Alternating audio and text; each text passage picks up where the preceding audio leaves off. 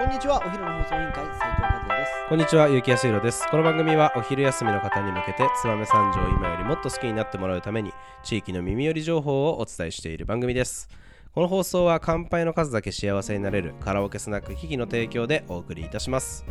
はい、始まりました。お昼の放送委員会。今日は燕三条の気になる場所を紹介する、えー日となっておりますが、今回はですね、えー、元ね、この7月ぐらいに、えっ、と、えーあそこら辺がリニューアルをする、えー図書館とか、ね。家事ミュージアムとか理化学センターとか、えーリニューアルするっていう風に聞いてますが、はい。えー原点回帰ということで今日はこの、えー三条ならではの施設を、えー紹介したいと思います。今日のトークテーマをお願いします。三条なら、えー一度はお訪れてほしいおすすめスポットナンバーワン三条家事道場です。はい来ましたね、はい。家事道場意外とやってたかなと思ったらやってなかったねこれね。そうなんですよ。家事道場の紹介。はい、はい、えー皆さん三条家事道場行ったことあるかどうかわからないですけどあの北三条駅降りてすぐに、えーあります。家事道場ってもうどのくらいあるのかね？いや家事道場はもう10年近くあるんじゃないかな。10年で聞くかい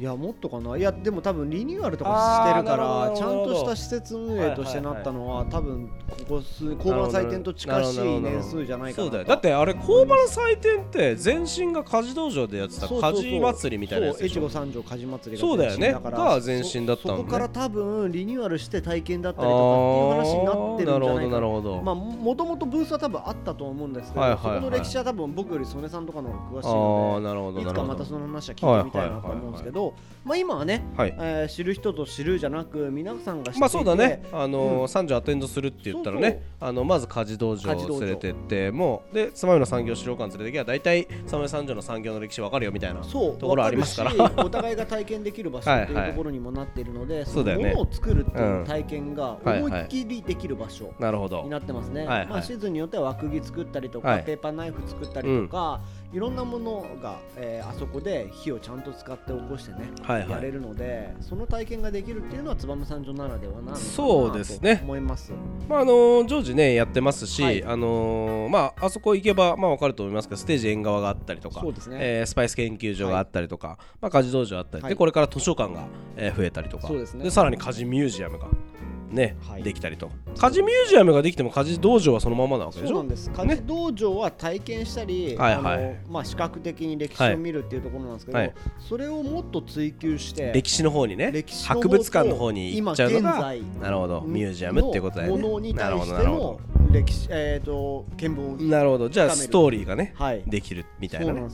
なまあ理化学センターができる。すごい学びのねエリアになっちゃいますねあそこら辺がね。ですちゃんと流行ってくれればいいけど、そこら辺はまあまあでもそれそれこそね、はい。これからまたいろいろね我々もいろんな団体とか、はい。い、ろんな会でまあ会場としてねあそこを使ってはい。またいろんな人を呼び込んでねあの盛り上げていけばいいんじゃないでしょうかね。そうですね。街中ですからね、はい。結局。なんでそういった施設にもなっているので、ぜひ皆さんも足を運んでいただきたいなと思うし、はい。あそこが広がっていくことでやっぱりその27で位置をやっているっていうところで、日誌ね、うん。そういった商商品にも触れるきっかけがまた増えてくれるんじゃないかなとは思うので、まあ本当あの街中ですよね、はい。い、いわゆるその三条の旧街中ですよね。そうですね。あのなのでまあぜひねあのまた盛り上がっていただければいいかなと思います。し家事道場の方もね、あの今言ったようにいろんなまああの鍛冶屋さんの歴史とか、うん。えー今現在のなんていうんですかマイマイマエストロ？なんだっけマイスター？マイスター。ね、うん。あの鍛冶職人の皆さんがこう写真でババババッと 紹介されてるのとかかっこいいですしあとまあ今和也君が言ったようにえっ、と釘かな？釘を使ってペーパーナイフをねこうトントントントンあのうん。火に入れて叩いてね、あのー平たく伸ばしてあの私一回やってやってみたことありますけど、あのーとても面白いですし何気あのペーパーナイフまだ文房具のなんかあの机のところに刺さってるんで意外と使ってますよね。いや使えるし、うん。また自分で作ったものって愛着がそうですよね。また思い出の一つ一回ね私外国の方をアテンドした時にあれめちゃくちゃ喜ばれへてー。今でも大事にしてるとか言って言われて。ありがたいね、うん、なんかそれはそれで嬉しかったなと思いますね。ぜひ皆さんもね、あの家事ミュージアム行っていただいたりとか、まああのー今では今でこそねあの修学旅行とかね、はい。あのー今流行ってるますんで修学旅行とかはまたいいかなと思いますし、ん。えー社員旅行研修旅行なんかも、えーおすすめですんで、はい。あの皆さんで行ってみてはいかがでしょうか。お願いします、はい。ぜひ行ってください。はい。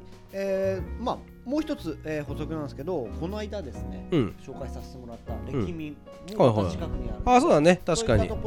歴史民族資料館ありますね、近くに連携しながら足を踏み入れてもらうと面白いなと思います。はいはーいそれでは、えーそろそろお別れの時間が迫ってまいりました。えー本日も最後まで聞いていただきありがとうございました。お昼の放送委員会では番組への感想や質問をポッドキャストの概要欄またはツイッターお昼の放送委員会より受け付けています番組内で紹介されるとお礼の品が届きますのでどしどしお寄せくださいお待ちしてますではまたお昼にお会いしましょう。バイバイ。バイバイ。三条家事道場